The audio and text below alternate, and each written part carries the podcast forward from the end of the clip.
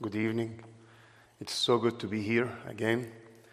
I was just, just telling to some of you, I can't believe that it has been a year, almost a year. I was here in November when we spoke, and I hope you still remember what we spoke of last time. Um, as we, we opened last time Genesis 1, 2, and 3. Uh, today we will uh, will continue, as Bill just mentioned, this same theme, and uh, specifically uh, headship and submission. But uh, before we begin, let's read part of God's Word from Ephesians chapter 5, very famous part, starting from verse 22 to the end of the chapter.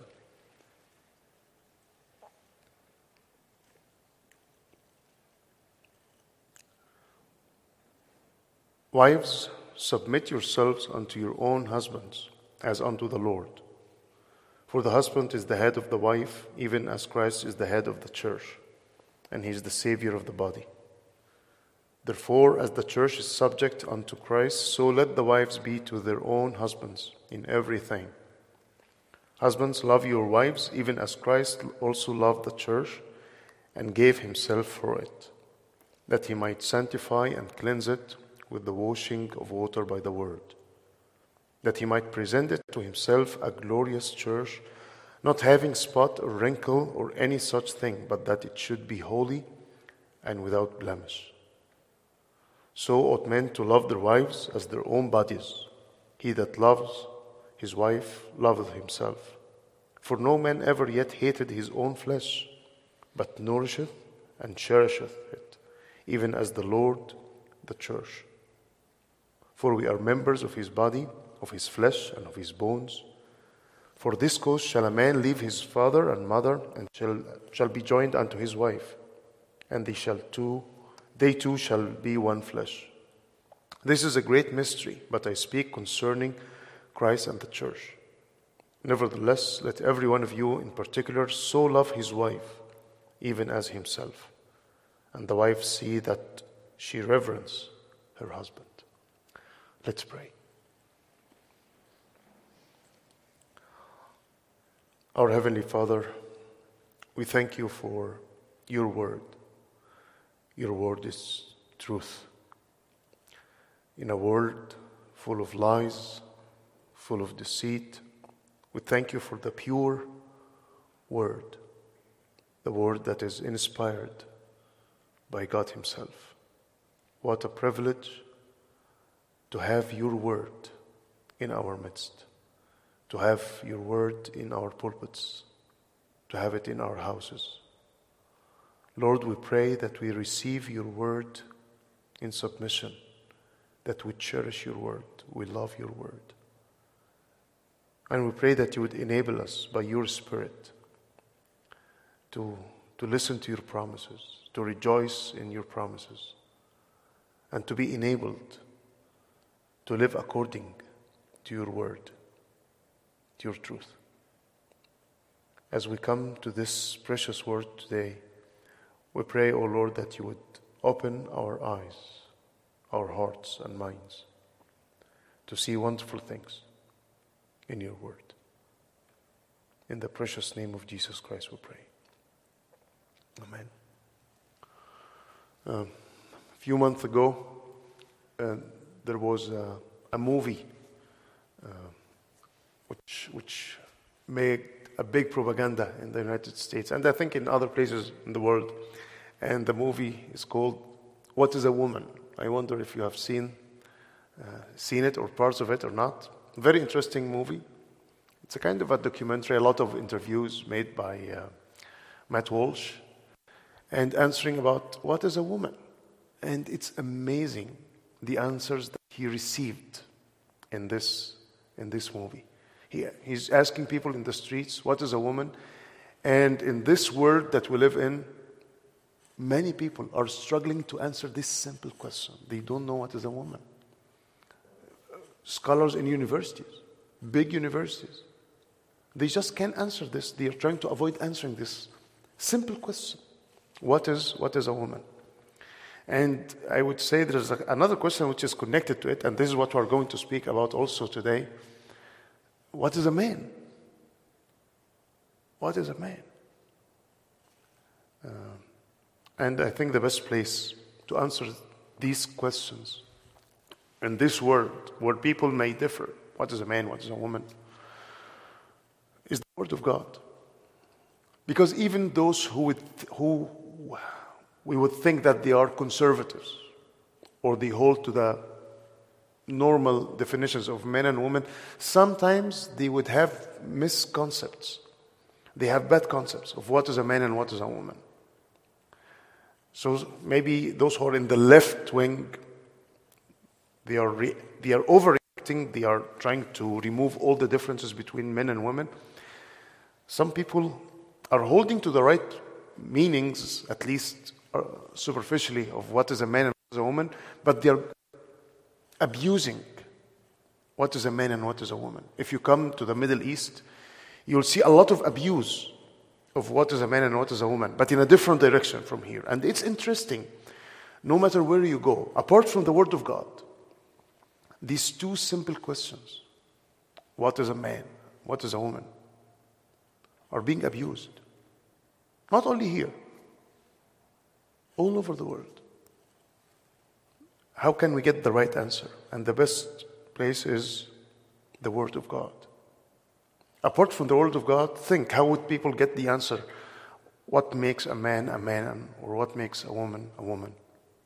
Social media, community, um, the movies, friends, society.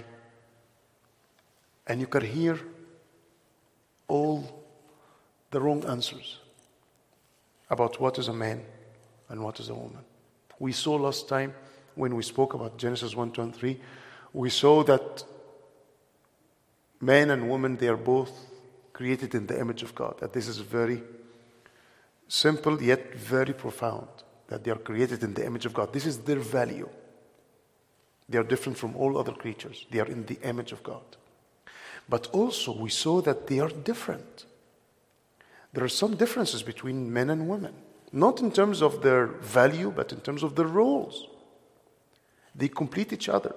Psychologists, secular psychologists, when, when they ask them, why do you think men and women fight? Why do you think there are some, there are many struggles um, at homes? Their answer would be because they are different. So if you go further and ask them, how can we solve this? How can we solve the problems? Then they would say, understand your differences and try to to live with these differences or appreciate the differences. But the main reason we are fighting as men and women is that we are different. We are not thinking the same way. And I don't think this is the right answer. Definitely, it's not the right answer. Because from the very beginning, from Genesis 1 and 2, men and women were created different. And they were not fighting, right? Before the fall, there was no struggle, although they were different.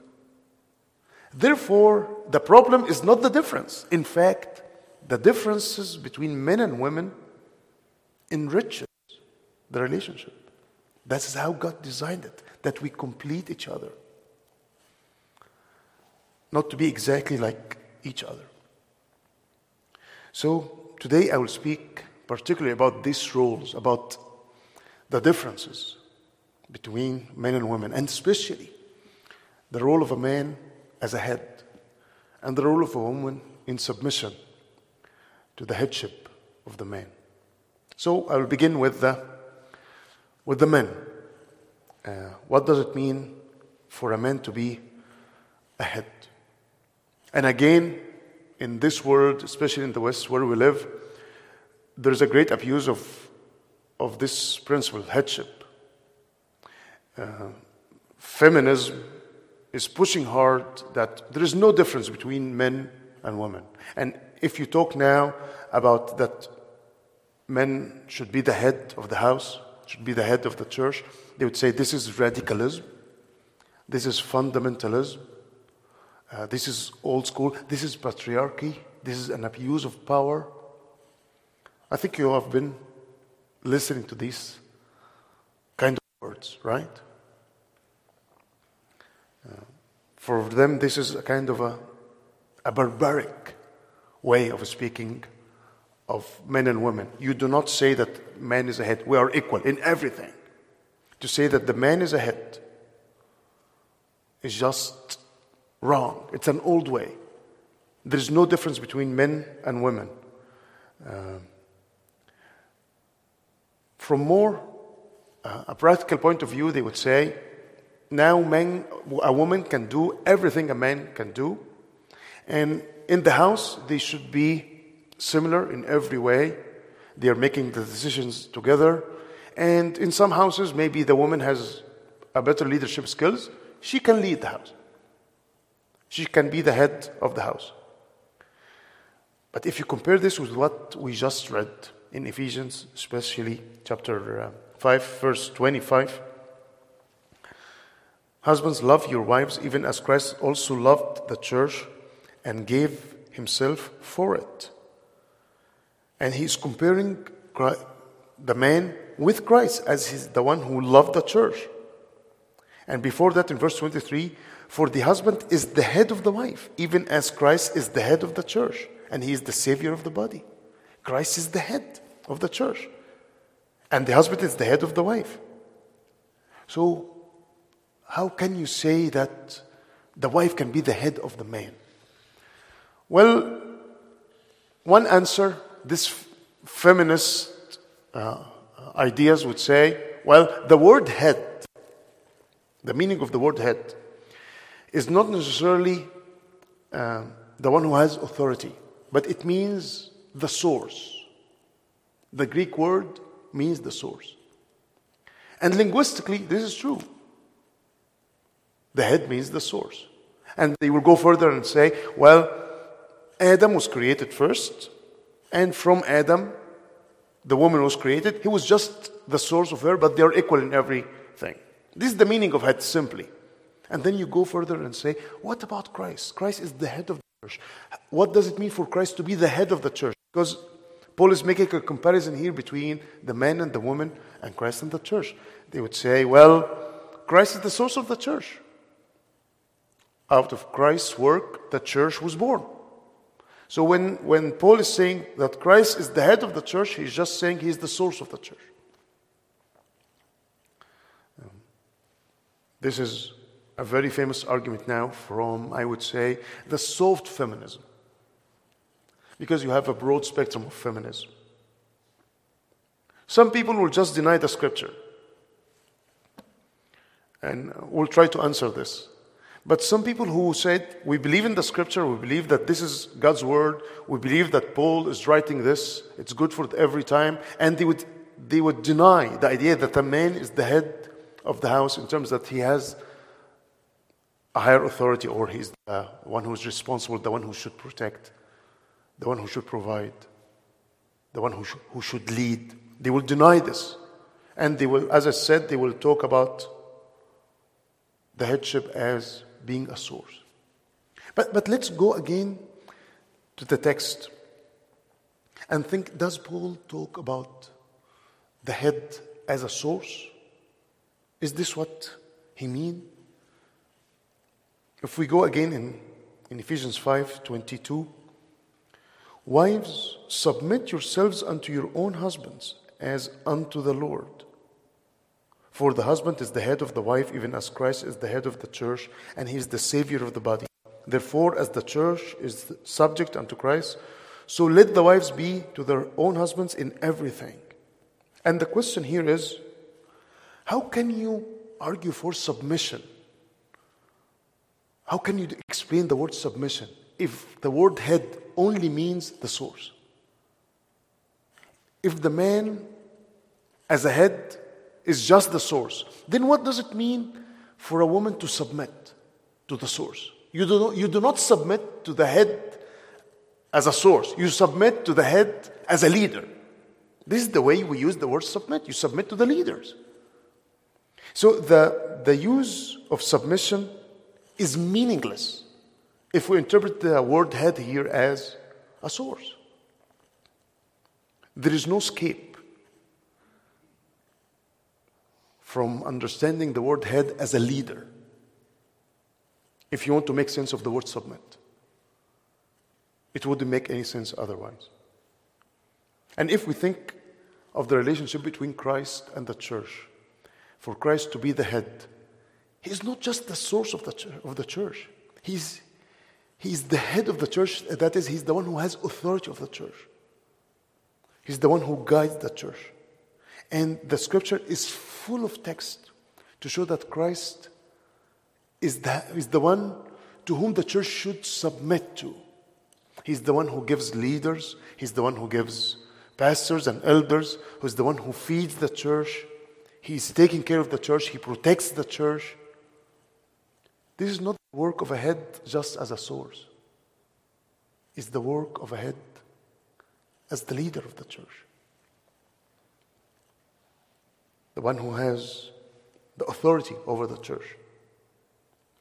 And even if you go to the Old Testament, you know, in the Old Testament, which is written in Hebrew, there is a famous translation of the Old Testament. We call it the Septuagint, which is the Greek translation of the, of the Hebrew Old Testament.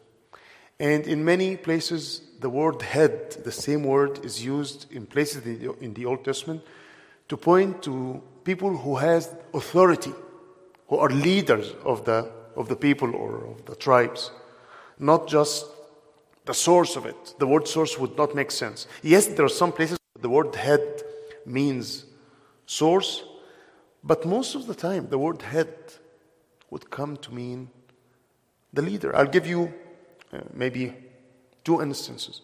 In 2 Samuel 22,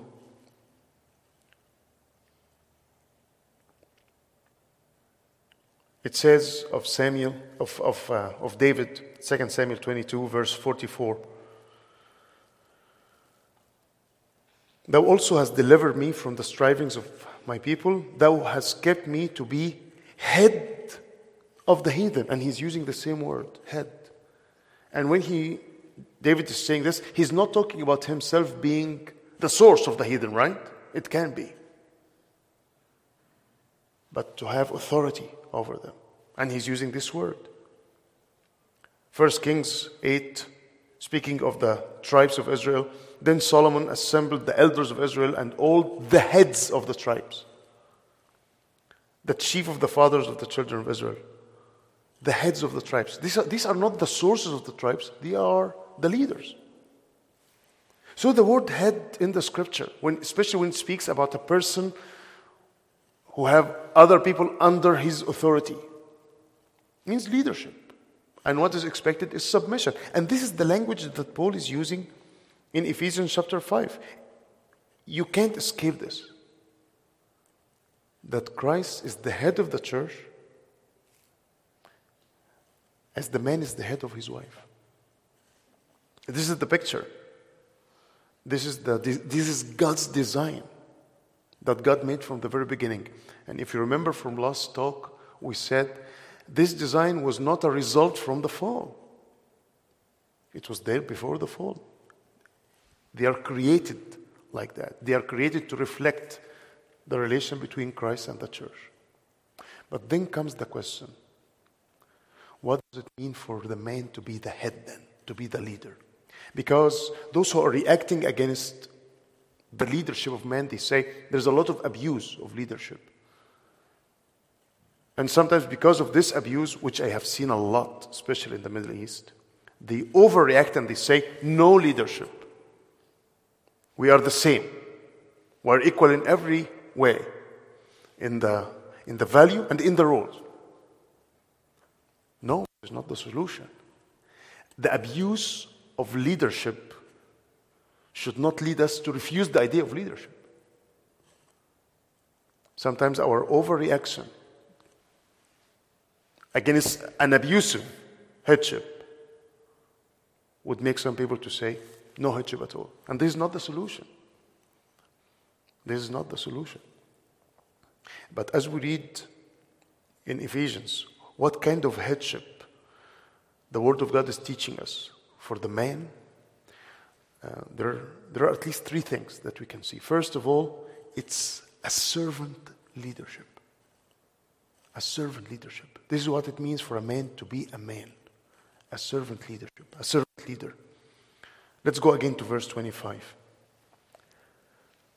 Husbands, love your wives even as Christ also loved the church and gave himself for it.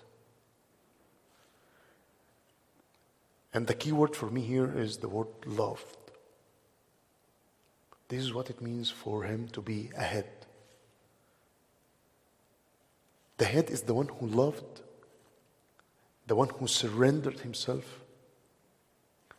He's the one who took the initiative.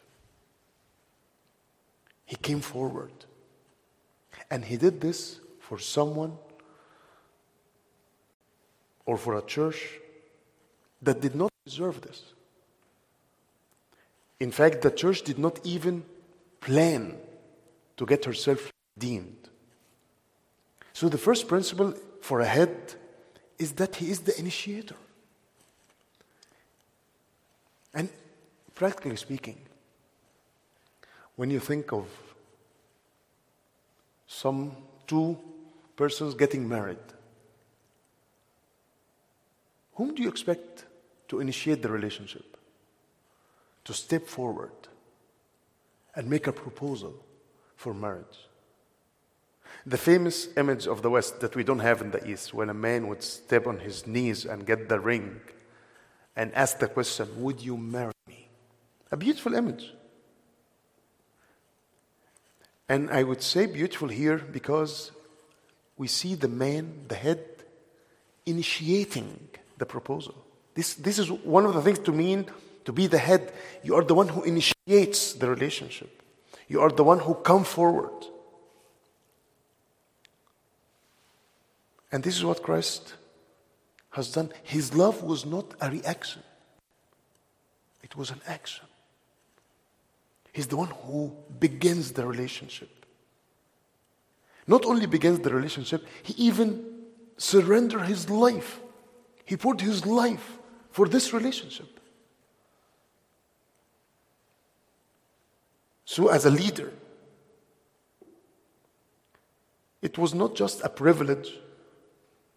In fact, primarily, it was not a privilege, it was a burden, it was a responsibility. This is what it means for someone to be a true leader, generally speaking, and definitely in the marriage. You are the one, as a man, who acts, not the one who reacts.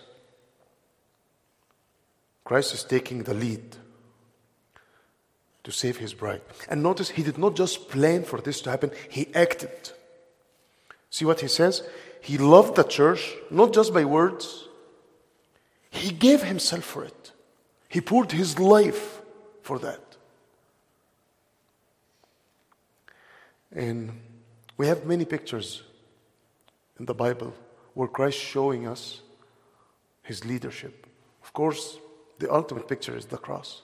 But even think of this day when Christ, in John 13, took the initiative as the leader, as the head, and got a towel, and he stood up and he started to wash the feet of his disciples.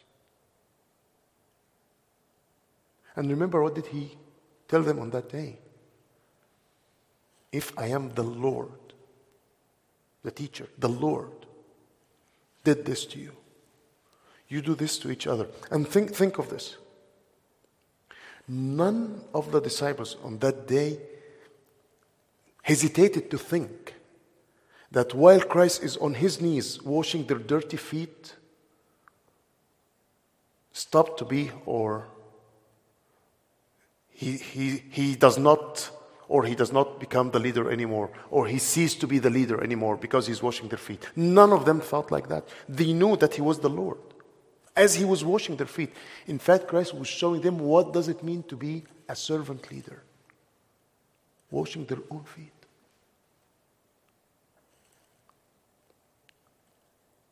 So, do we expect men and women to serve each other in marriage? To give themselves for each other? Definitely. Both of them. However, this does not contradict the fact that man is the one who should initiate the relationship. He is the one who should have this servanthood, leadership. He's, he's even ready to put his life on the stake for his wife's sake. I would die for her. This is what it means, or one of the things for a man to be a man, to serve, to, to even be able to put his life for his wife and his family. But this is not the only meaning that Paul is referring to here for someone to be ahead, for a man to be ahead. The second thing, he's the one who protects. He protects the church, that protects his wife. And, and we see this in Christ. Christ is the one who protects his bride. And how did he protect her? Again, verse 25. Christ also loved the church and gave himself for it. And what does it mean for Christ to give himself for the church? Or let me ask it in another way why did Christ give himself for the church? Because the church, without Christ's sacrifice, would die perish in hell. He redeemed us from the curse of the law by being a curse for us. Without Christ move, without Christ's death, what would happen to the bride? She would be devoured. She would die. And Christ protected the church. And what was the cost for him to protect the church? His life. And again, husbands are called to protect their wives by their lives. You, you may ask me, what do you mean? Practically speaking, what does this mean? And I, I'll, I'll point to two things. I would say the man is responsible as a head to protect his wife physically. Physically. So, the one who is responsible for a healthy house is the man. The one who need to be sure that his wife is healthy, that there's no sickness that is threatening her life or her health. Of course, for the children as well, is the man. It's not, it's not like I will take care of my own health and she should take care of her own health and that's it. We, we are living as partners and everyone should take care of his own health. There is, a, there is truth to this, but the man is responsible. So if your wife's health is deteriorating, if your wife's health is getting worse because of any reason, sickness or extra work, this is your fault. You're the one who should protect your wife and your children. The one who should secure protection for their lives from sicknesses. I have heard this illustration many times. Think of this as you're sleeping in your bedroom, and suddenly you hear in backyard someone's trying to get in, a thief. Who do you think should step up very quickly from the bed first? If you hesitate to answer this question, it would be a problem. Right? We know the answer. And if we were talking about that, and a woman would be the, fir- the one to step ahead to, to deal with this thief or to shoot him, what we would do? We would laugh, right? Why? Because this is not the expected thing from the wife. It's expected from the man to do what? To step. To step up, to be a man. What does it mean to be a man? To protect. Protect your wife. Protect your children. Even if your wife has a black belt in karate or martial arts, I would still expect the man to step up and to be maybe beaten, almost a dead body, before she would interact and do something else with her gifts in karate or whatever. Still, I would expect a man to step up to protect his wife, to protect his children. Why? Because he's the man, because he's the head. And this is not a cultural issue. God created us like that. To give the picture of Christ and the church. Christ protected the church with his own life. And he still protects the church now. He is the one who protects the church from its enemies, from sin, from Satan, from the evil people. He's the one who protects his church. And this is what is expected from men to protect their families. So far, I spoke only of the physical protection, but this is not the only protection that is expected from the man. Christ protects the church not just from terrorists, not just from uh, physical destruction. The protection that is expected from a man in his house, in the family, is a spiritual protection. Spiritual protection.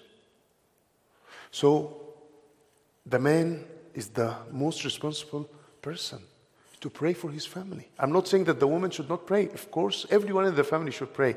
But the one who should pray for his family, for God's protection, is the man. The man is the one who should protect his family from all false ideas that may creep to the house. So, you should know what, what do your children read? What do they watch? What kind of movies? What kind of uh, friends do they have? You can't say, Well, I'm busy at work. No, you're the head. You should know. And if you see some danger, you would say, No.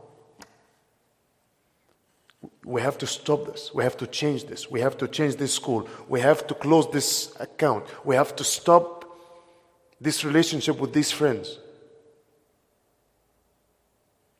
It's your job as a man to protect your family. As a father, you should protect your children, your daughters.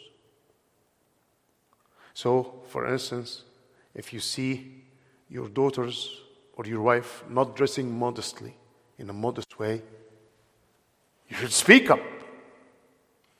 You should say, This is not appropriate. Why? Because you are the head, you should protect. Because you understand how men are looking for women. How would they perceive women if they don't dress in a modest manner? This is what it means to be a man, to be a head, to protect. To protect spiritually, physically. This is what is expected from a man. And, and you take the initiative to do this. You set the standards for the house. This is what we are going to do. This will be the limits of our relationships.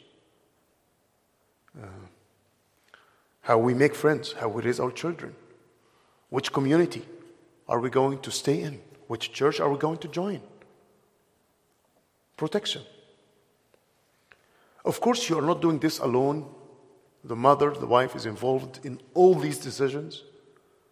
But the, the one who is responsible for this, ultimately, is the man, being the head. So we saw now the protection. But this is not the only, or this is not the only roles now for the men. Another important role we read in Ephesians 5 is verse 28 and 29. So ought men to love their wives as their own bodies. And think of this picture. He that loves his wife loves himself, for no man ever yet hated his own flesh, but nourishes and cherishes even as the Lord the church.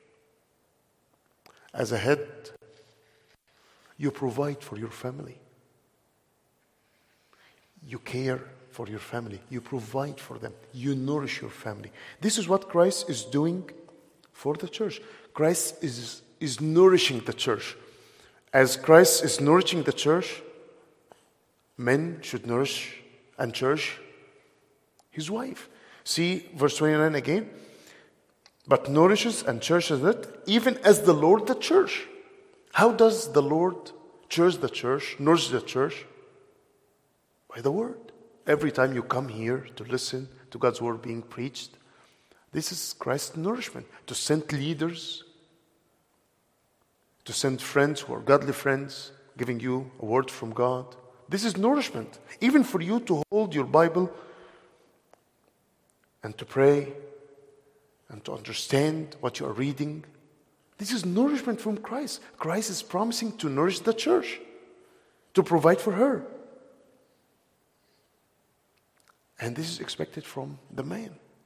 And again, physically and spiritually. Physically, the one who is responsible that your table would have food on it is the man. For your family to find food every day, nourishment for their bodies.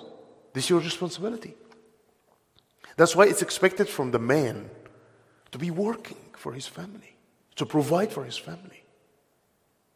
Yes, woman can work and can help, but the main responsibility for provision is for the man as the head. This is what it means to be the head. And not only physically, in terms of food and drink, but also spiritually. The spiritual state of your family, their growth, is your responsibility. If you see a man, if you see a husband who's not taking care of his children, not giving them enough food, and they're weak, the, their physical bodies, they are getting weak, they get sick easily because they don't eat well, they don't have the right nutrients. What would you say about this husband? He's not a good father, right? He's not a good husband. And the same applies for their spiritual food. If you see children who are not eating good food, spiritual food, this is your fault as a man. You are the one who is responsible to make sure that they are eating good food every day. We care very much to feed our children every day, right? To feed them physical food, to have breakfast, lunch, and dinner. And we may feel guilty if we one day go back home late and think, well, I forgot to prepare food for my children. We hardly forget to prepare food for our children, right? We make sure to feed them physical food. What about the spiritual food? As a man, you're responsible, as the head of the house, that your children are eating well, healthy food, good books, good church, good preaching, good Sunday school. Maybe most of the time you may be at work or you're 10 hours working. This is not an excuse not to do family worship or not to feed your children. Maybe you'll say, but this is not enough. True. Maybe they need more. And maybe your wife has more time to give them. But you are the one who is responsible to ask your wife daily Did you have spiritual food? Did you eat well? What are you studying? Buy good books for your wife. You read this and teach them while I'm away. The, the spiritual growth of your family, of your wife, of your children is your responsibility. This is what it means to be a man. Even your wife, of course, your wife. Christ is nourishing the church, his body. And a man is also responsible for the spiritual state of his wife. I'm making sure that she is watching good things, she is listening to good things. And I'm, I'm, I care for her spiritual state. It's not that I only care for my spiritual life, I care for her spiritual life. I make sure that she reads well, She listens to good sermons. She, she goes to a good church. This is my responsibility. I am taking her to Christ as a priest. Think of these ideas of provision and protection. Think of a family that they do not have good protection and good provision. It is life threatening, right? Life threatening. And if a man is not doing this role as a head,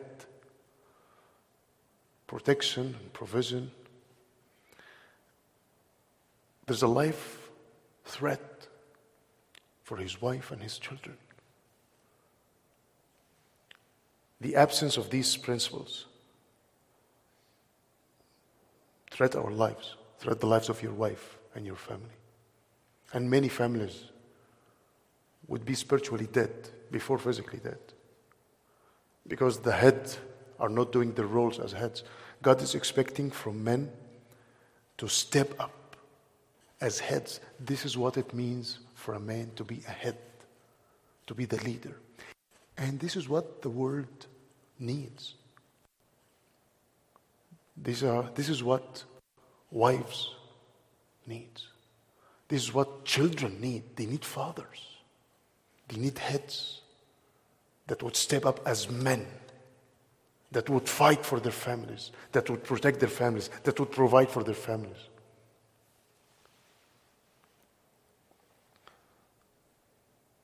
This may sound very hard for men, right? It's putting a lot on their shoulders. True. It is. It is a sobering thought.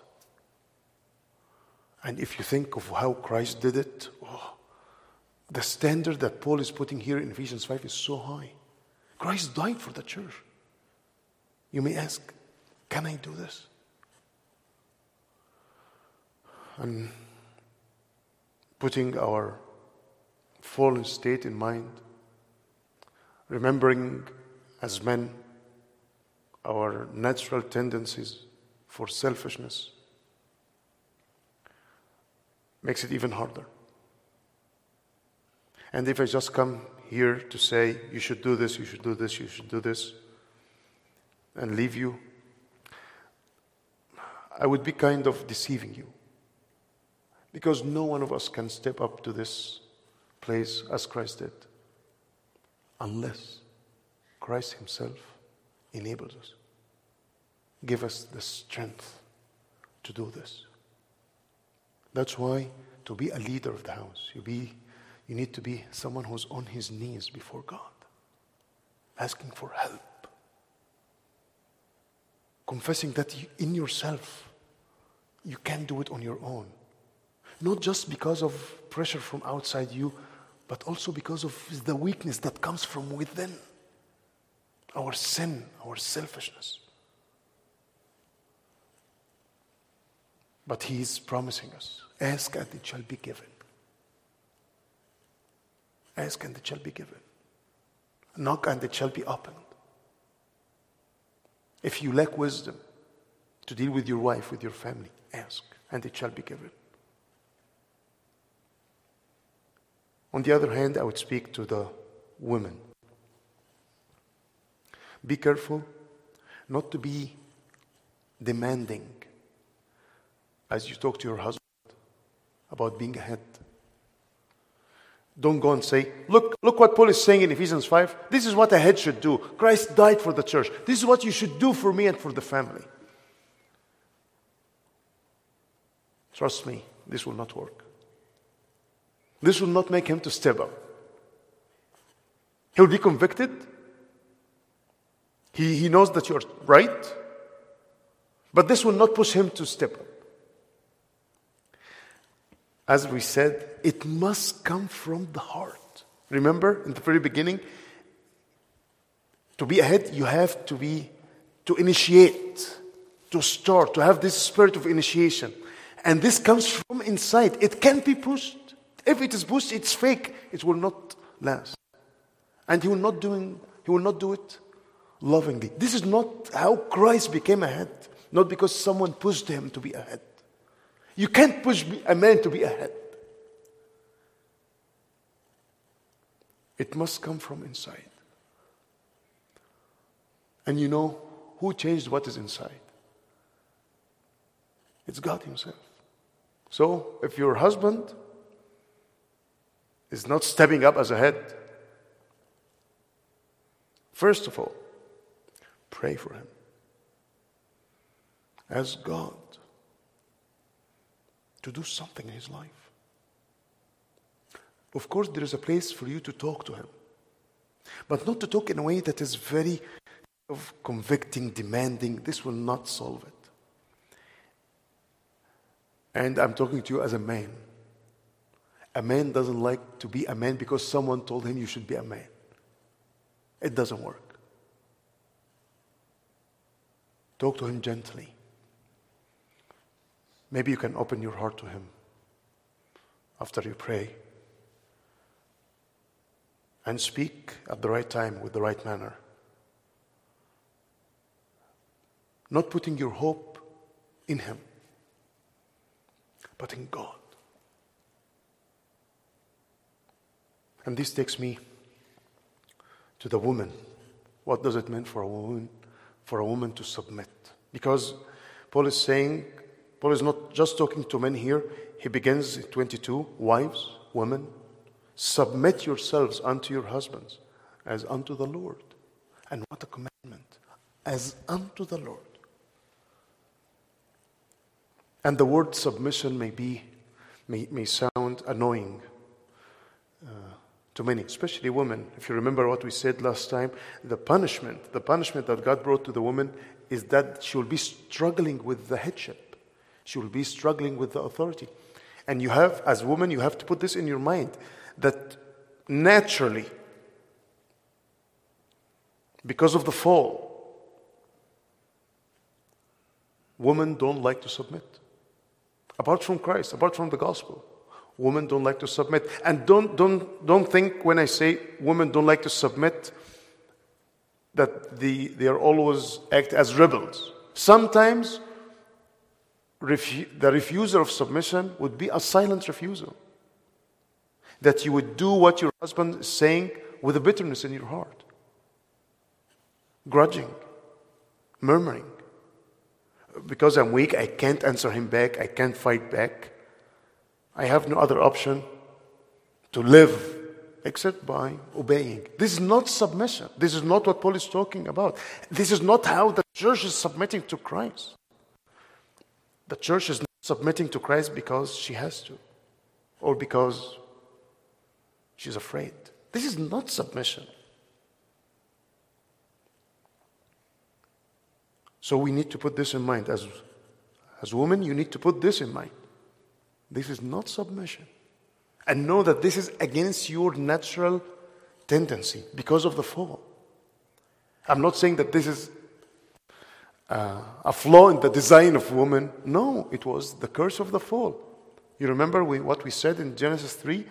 God told Eve, You will long to your husband but he should rule over you. And we told, we said that you will long to your husband, you will, you will long to rule over him, but you will not be able. This is the curse of the fall. So remember, put this in mind. That's why Paul is saying in Ephesians to the woman, submit. This is, this is the problem of her heart, submission. So what does it mean in details to submit? Before saying what does it mean to submit, let's first explain what submission is not. Because many times we misunderstand the concept of submission. Let's go to 1 Peter chapter 3, a very great passage on submission. And I'll read few verses there from 1 Peter 3.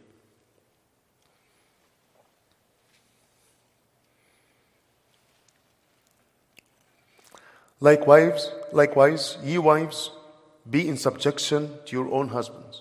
Submit to your own husbands. That if any obey not the word of your husbands, he means, they also may without the word be won by the conversation of the wives. while they behold your chaste conversation coupled with fear. Whose adorning, these wives, whose adorning, let it not be that outward adorning of plaiting the hair and of wearing of gold or of putting on of apparel, but let it be the hidden man of the heart in that which is not corruptible, even the ornament of a meek and quiet spirit, which is in the sight of God of great price. For after this manner in the old time, the holy women also, who trusted in God, adorned themselves, being in subjection unto their own husbands. Even as Sarah obeyed Abraham, calling him Lord, whose daughters ye are as long as ye do, as ye do well, and are not afraid, are not afraid with any amazement. First of all, Peter is telling the wives here to submit to their husbands. And he's not saying submit to all men. He's not ordering women to submit to all men. Her submission to be to her husband, unparalleled. But now let's, let's see how Paul speaks of women before we understand what it means to be submissive. He's saying in verse 5, these women, or from, first, from verse 3, they are adorning themselves, but not outwardly. Why, what, why, do, why does Paul say, uh, Peter says this? Because some women try to protect themselves, to rule, to have kind of control through the outer beauty. This is what they care for. This is what may, may give me some strength. This, this is my weapon. The gold, the plaiting of the hair, putting on apparel. And Peter is saying, This is not, this, this is what should not be your rock. This is not what you, should you put your trust in your beauty, your adornment, external adornment. I have seen this a lot. And as women grew older, they would be more careful about how they look like. They try to keep their beauty as much as they can because they know that their value, their strength, their impact, their influence is connected to their external beauty. And when they start to lose it because they can't fight against time, they fall into despair. Because the thing that they used to hang on, to, to rely on, is falling apart. But see what Paul is saying here? Let it be the hidden man of the heart. This is what you should depend on, which is not corruptible, the ornament of the meek and quiet spirit. For after this manner in the old time, the holy women also, and listen to this, who trusted in God. This is where they rely on God Himself. They trusted Him. They trusted God. They trusted His promises. They are facing problems. They're facing family problems. They're having hard husbands. See, verse 1 there are people who are not obeying the word, unbelievers, unchristian. Real troubles. I can tell a wife, a woman, there is nothing worse than to have an unchristian husband, and you are a Christian. Very hard, very challenging. And Peter is telling these wives in the, such situation submit. How can I do this? What can I rely on? They trusted in God. I'll come to this again. They are women who are hoping in God. They are not depending on their external beauty. They are not afraid of the future. They are not relying on their beauty and their weapons, if I may say, for their future, but the meek spirit, submission, submissive to their husbands.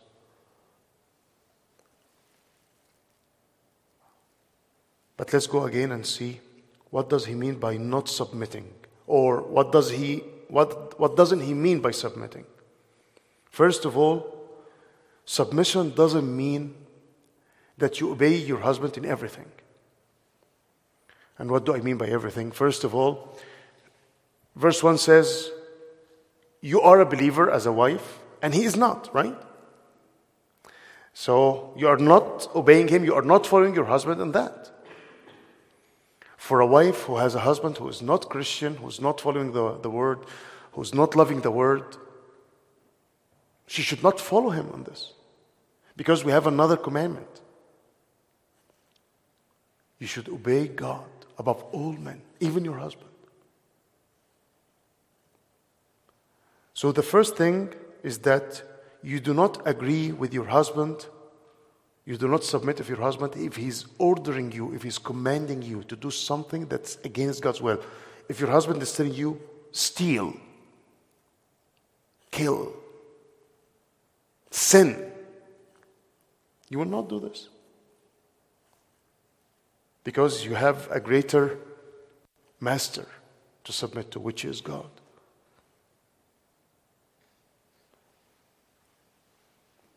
A husband and wife would be in the same church, they are not unbelievers.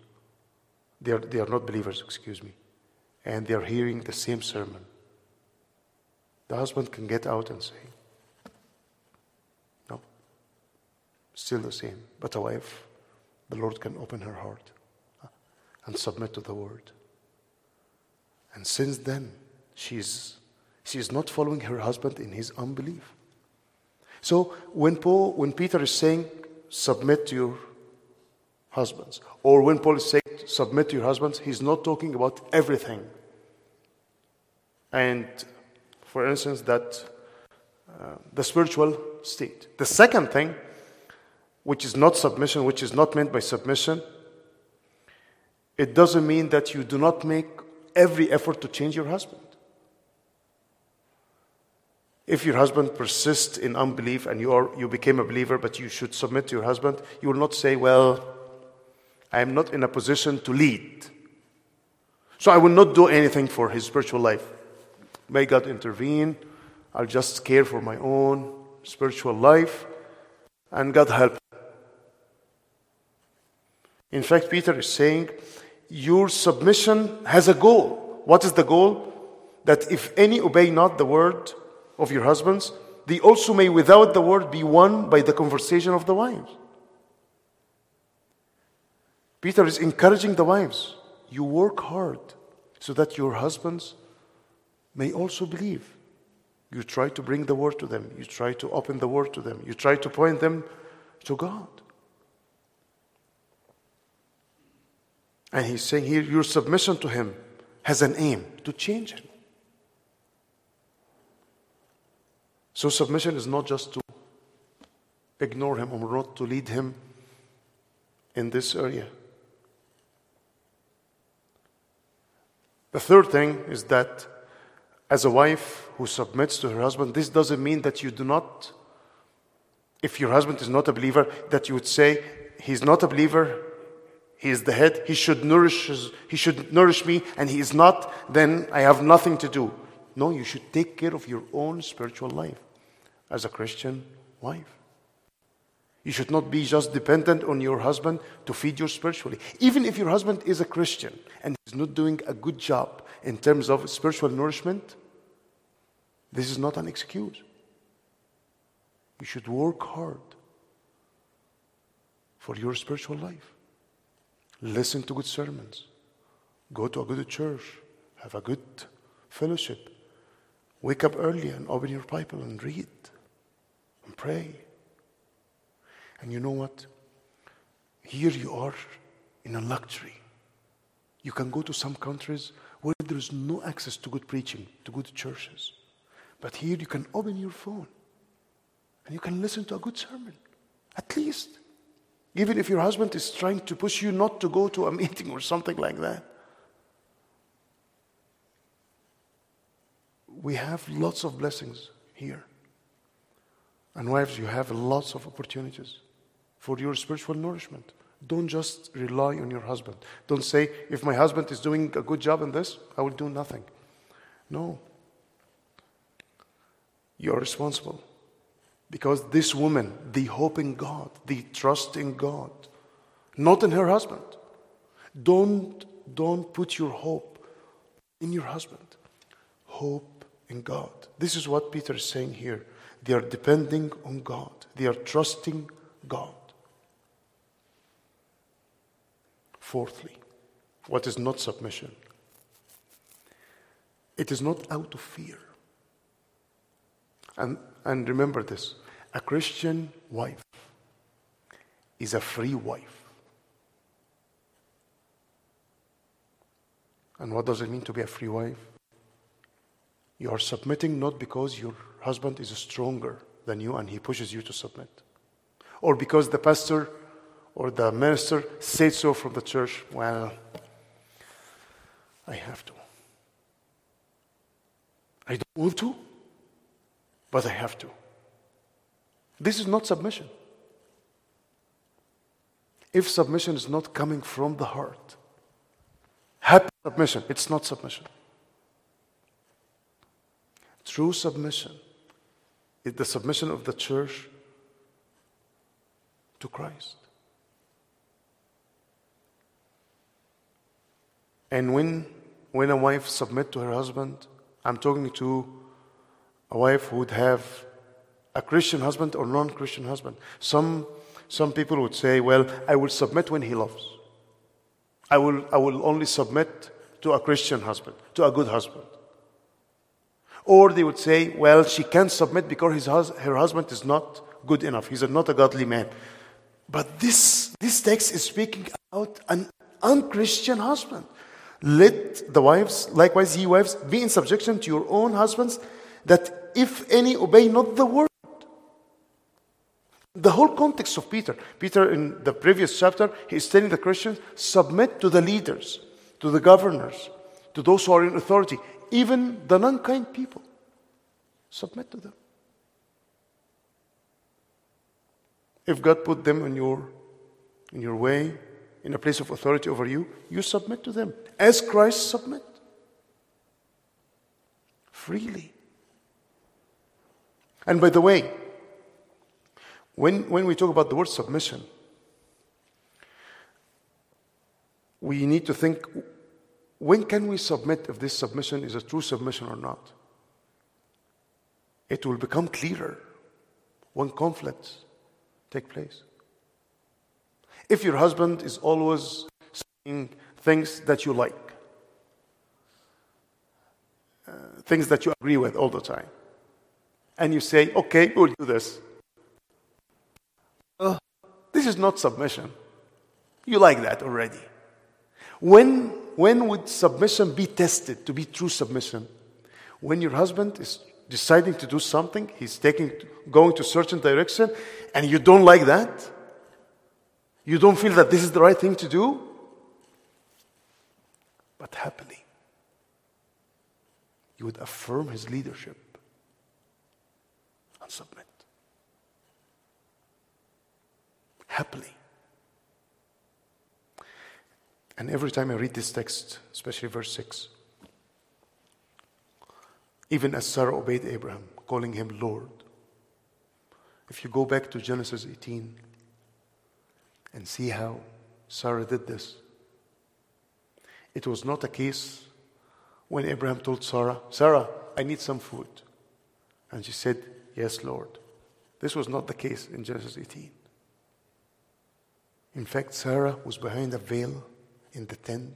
She was alone and between her own self. As she was sitting or standing with her own self, she called Abraham, my Lord. What does this mean? She respected him as a leader, as the head, when she is alone. Alone. This is how she perceived her husband. Submission is what you think of your husband when you are alone in your heart. And we, if we put this in the light of the fall of the curse apart from the gospel, apart from God's promises, apart from trusting God. This is impossible for women. That's why the key phrase here who trusted in God. If a woman does not trust in God, that what he says is true, that this is the right thing to do, that this is, is for her good, for the good of the family, she will never be able to do this. If she doesn't see the relation between Christ and the church and how the church is submitting to Christ, she will never be able to do this. Apart from the gospel, there is no chance to do this. Submission is that a wife in her own heart, happily, would affirm the leadership of her husband.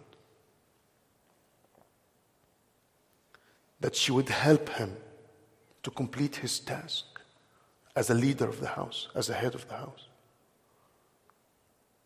And she would be happy to do this. And think of the first picture in Genesis 2. God created Adam first. He gave him an assignment. I want you to work the garden and to protect the garden. Brett brought the animals to him, named the animals. He named them. He has a mission, he has a work to do. But then, what the text says about creating Eve God made Eve for him as a helpmeet or a help fit. He created someone to help him, equal to him in value. Her main role is to help him, to support him, to accomplish the mission given by God. No matter where this mission is, no matter how what this role is. This is the main role of a wife.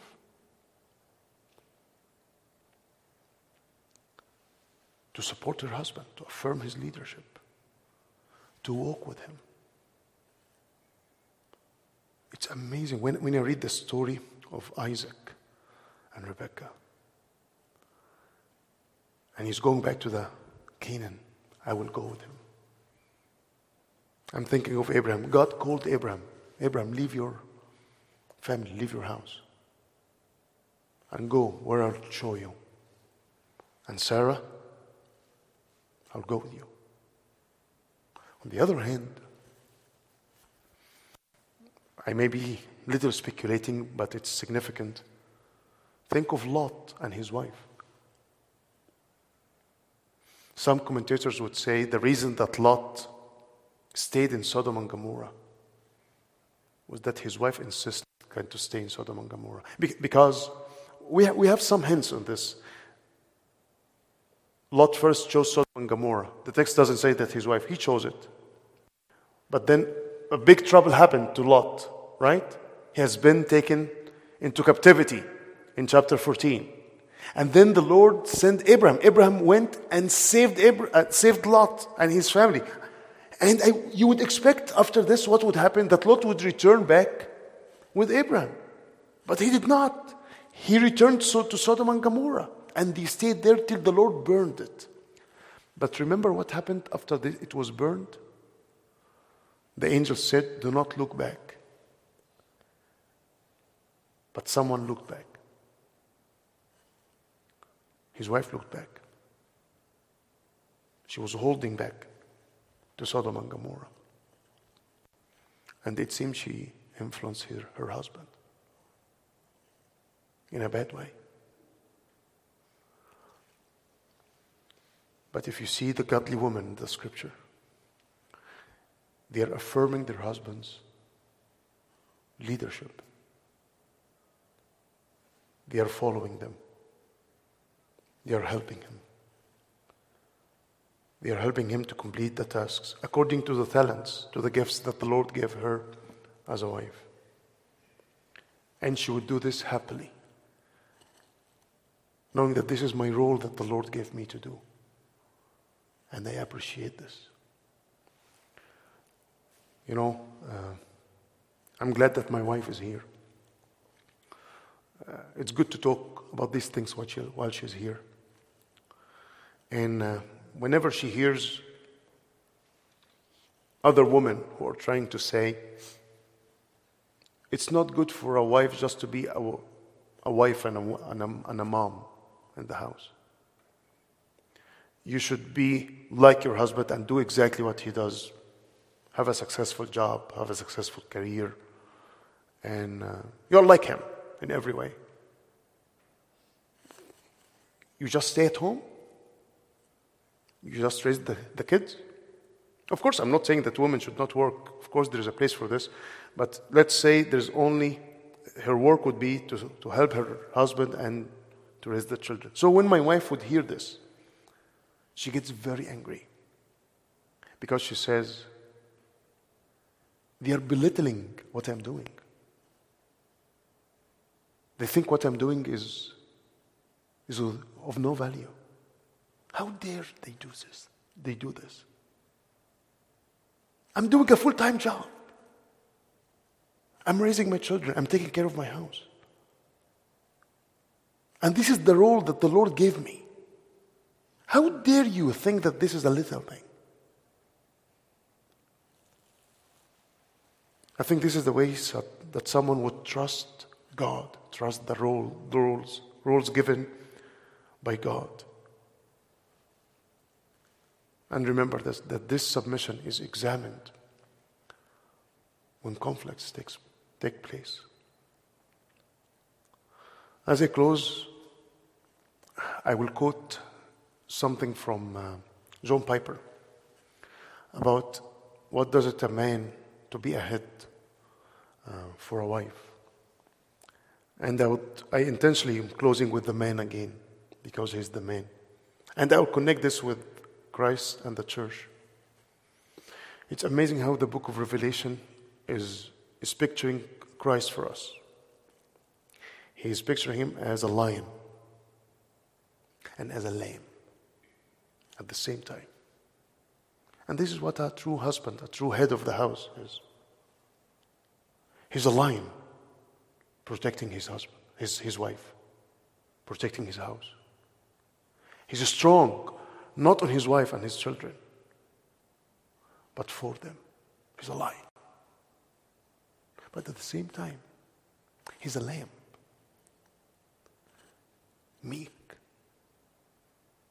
ready and happy to sacrifice his life for his wife. And this is what Christ has done to the church. He's our lion, the lion from the tribe of Judah. And he's the Lamb of God who took our sin and died to protect us and to provide for us. This is what it means to be, and this is what it means to be a woman to support the man to accomplish his role as a head. Let's, let's pray.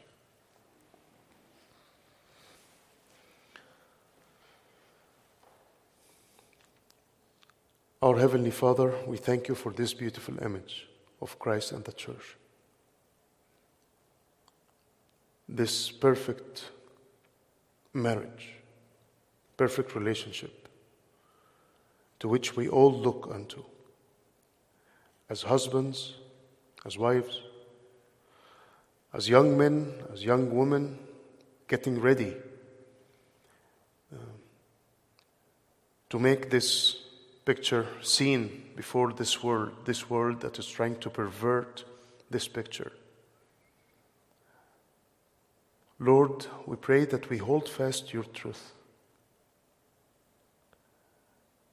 that we would be always eager to show this beautiful image of Christ and the church in a world that is against this picture.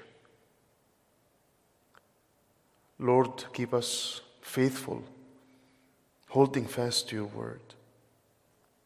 We confess, O oh Lord, that in our strength we can't fulfill our roles, neither as heads nor as helpmeets, but by your grace, by showing us the love of Christ and the submission of the church, by changing our hearts by enabling us to trust God, to hope in God and His promises. we pray that we would be enabled to love and to submit as Christ loved the church and as the church submit to Christ. In Jesus' name we pray. Amen. I hope there will be time for questions. I don't know if there are time of, for questions or not.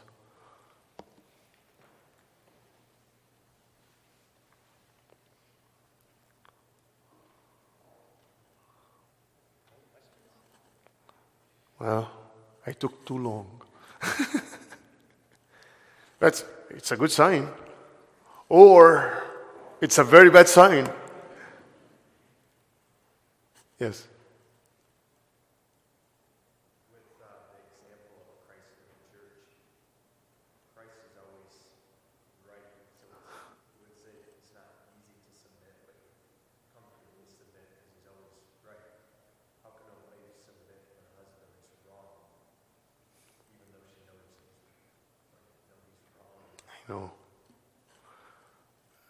As we said, this is where submission is really tested, right? And by the way, uh, let's think of Christ and the church. Sometimes, as believers, we struggle to submit to Christ, right? Because we think that this is the right thing to be done. Uh, this is how we think. Sometimes we think that this is the way it should be done. And we are, we are wrong on that. Uh, and eventually we may submit the hard way. So it's not always the case that we submit to Christ easily. Sometimes we, we do not submit. But then we discover that we should have submitted, even if it will be painful, if it, even if we will pay a price. So I would tell the wives sometimes submission will cost a price. It will cost you a price. But according to the word, submission is more precious than doing what you think is right. Because think of this let's say there was a decision and you insisted not to submit to your husband because this is the right thing to do. And you, you found that this was the right thing to do. But think of how would the relationship would look like between the husband and wife afterwards, after this. Think of the break that will take place. Think of the lack of trust that will be in the house after that. Think of how the husband himself will perceive the whole picture. It will not be as easy as you were right and we should have done this from the beginning, right? And for the future, this will not be uh, the, the pattern. He will always be hesitant. He will lose his self confidence, right? And eventually he may not be initiative any, anymore. And you'll find the roles are being turned around. I'm not saying that she would not discuss it with him. She would discuss it, she will try to convince him. But at the end of the day, she should not be that pushy that, no, we must do this. Otherwise, I'm out of here. Uh, and she'll be happily doing this. And if things turn to be bad after they follow his way. She should not be kind of telling him, I told you this was wrong. You should listen to me later on. No. This is not the way submission works. And think again of what Peter said submit to your husbands who are not believers. So he's expecting struggles, he's expecting uneasy going husbands. Yet he's saying, submit, trusting in God, trust God. So as long as the husband is not telling her not uh, is not telling her to sin, to do something against God's will, I think she should submit. And of course, again, I'm not saying that she will not negotiate, she will not talk, but as a supportive person. And in some situations, there is no place for discussions, right? You are in a place and you have to, to make a decision very quickly, and you are different. In these situations, it should be clear. Well, we will follow his lead. That's it. Happily, uh, we will do this. Of course, it's not as easy as I'm saying, but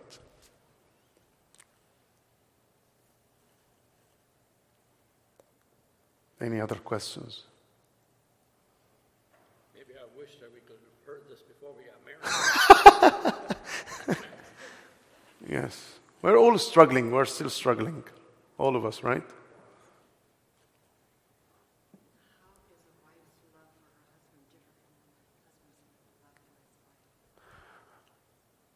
I think it has to do with the roles. So, how the love of the husband to his wife is different from love of the wife to the husband. Yes, generally speaking, right? So this is the question: How how is the love of the husband to his wife is different from the love of the wife to her husband? There are similarities and there are differences. Similarities, love in its simplest meaning is self-sacrifice, right? Giving to the other. So both they should serve each other lovingly, willingly. However, the husband's love, as I said, it will be sacrificial leadership. He's initiating for her well being all the time. He's protecting her. As I said in the illustration, I would not expect from the wife, as a loving wife, to protect her husband, right? Sometimes it, it happens, but most of the cases it will be the husband who will protect, he will provide. And I think the best expression of the wife's love to her husband is to reverence him and to affirm his leadership. And it's interesting. It's interesting that when Paul talked about the roles in Ephesians 5, he used the word love particularly to the man. And he used the word reverence and submission only to the woman. It doesn't, it doesn't mean that the man should not have reverence to his wife. And it doesn't mean that the wife should not love her husband. But if you ask me, what is the, the real struggle for women? It will be submission. And if a woman is not submitting or is not she's not showing reverence to her husband, I would say she's not loving him. And at the same time, thinking of husbands, his main struggle is to love his wife. He's not telling him, submit to your wife. He's not expected to submit to her. His love to her has nothing to do with submitting to her or giving her the leadership. In fact, he should lead. This is what it means to love. And why he is telling husbands particularly to love? Because we are struggling with selfishness. Not just with selfishness, we are struggling with power abuse as men, or we are struggling with withdrawing, not to have the initiative. We are struggling of stepping back. This is, this is what men are struggling with. We, we like to go to our cave, as we said last time, and hide, and go fishing, and go to play soccer or to play golf, to hang out with friends. Love means a lot. That you would sacrifice this nice time with your friends, golfing or fishing, and you would help your wife uh, cleaning the house or preparing the house uh, or preparing a meal for someone who's coming. Sacrificial love. Uh, studying with the children. So he's, he's providing for his family, he's protecting for his family, he's taking care of his family. This is love for a man. I hope I answered. In the Middle East, do you see the same breakdown of the roles, or is the culture different? I can preach this same thing anywhere in the world, I think. Because if you ask me what is the problem of men in Egypt, power abuse. They would hit their wives, beat them. I think this is happening here. And the other thing that men would do is withdrawal. So if you come to Egypt, this is a very bad thing. If you come to Egypt at, at 6, 7 p.m., People stay late. You'll find we have cafes in the streets. Something like Starbucks, but more local. And it is full of men, no women. Full of men. They're playing games, playing cards, playing chess, dominoes, watching uh, uh, matches, soccer matches. And for them, this is what it means to be a man. So he would go back from work, 5 p.m., have a quick meal, and then I'm going to hang out with my friends. And what do you want me to do? You study to the kids, you cook. I'm a man. And if she says, I have a problem, the, the, the children are fighting, we have financial problem, solve it. So he's withdrawing, not doing his role. This is big. And I think it's the same here. They may not go to cafes, but they would have their own caves, their own comfort zone where they would hide in, right? Men, they love to do this. They would go play games, PlayStation, whatever. And women is the same. In Egypt, feminism is growing. And we are the same, we are equal in everything. Why? Because they are sick of the power abuse. And because this is, this is the natural tendency after the fall. They don't like to submit, or they would obey their husbands out of fear. He's the one who's working, I can provide for the family, I have to obey him for the sake of the house, for the sake of the, the food, uh, to avoid um, any scandalous situation among the people. Uh,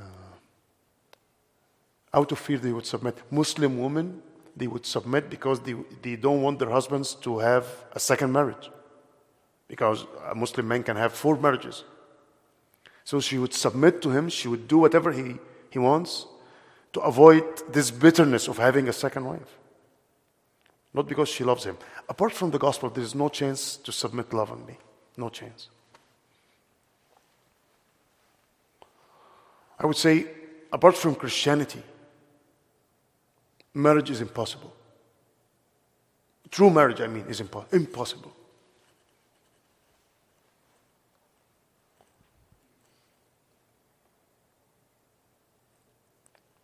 Any last question or some? Okay. Thank you.